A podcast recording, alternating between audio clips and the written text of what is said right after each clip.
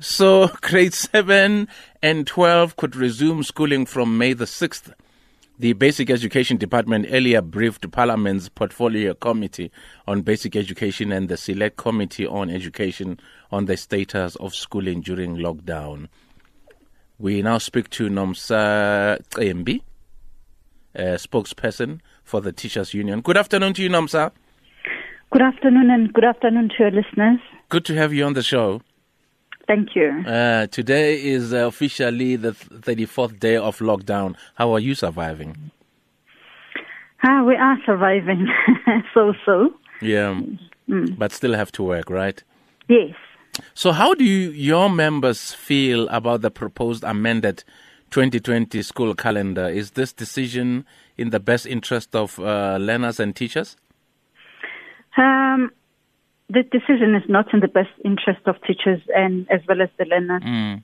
As such, we are saying uh, no schools shall open until our concerns are met. Mm. Okay.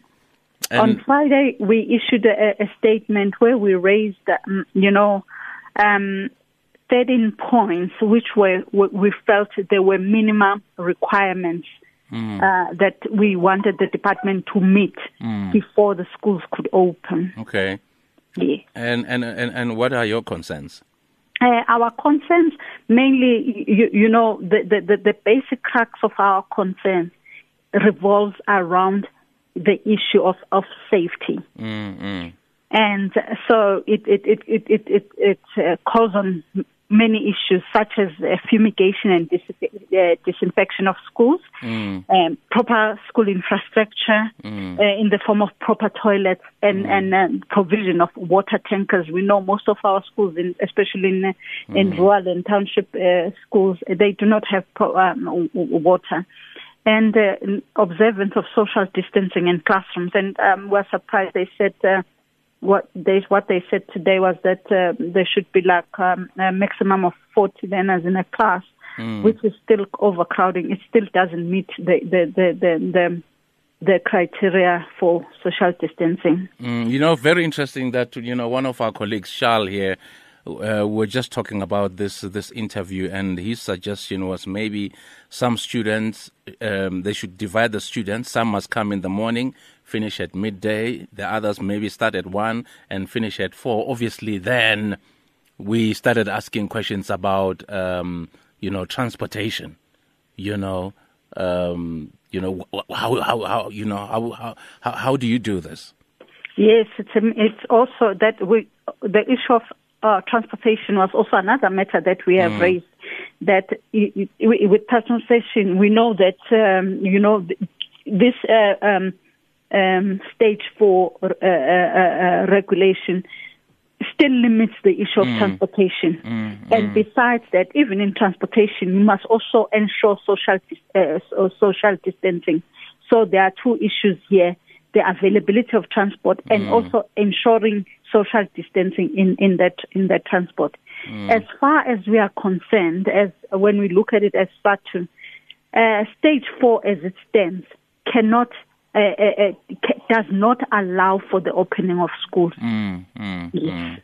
And, and and the, the basic education department is expected to give further clarity to this proposal during their briefing tomorrow. Are there any engagements that will happen between SADTU and the department uh, before tomorrow's briefing?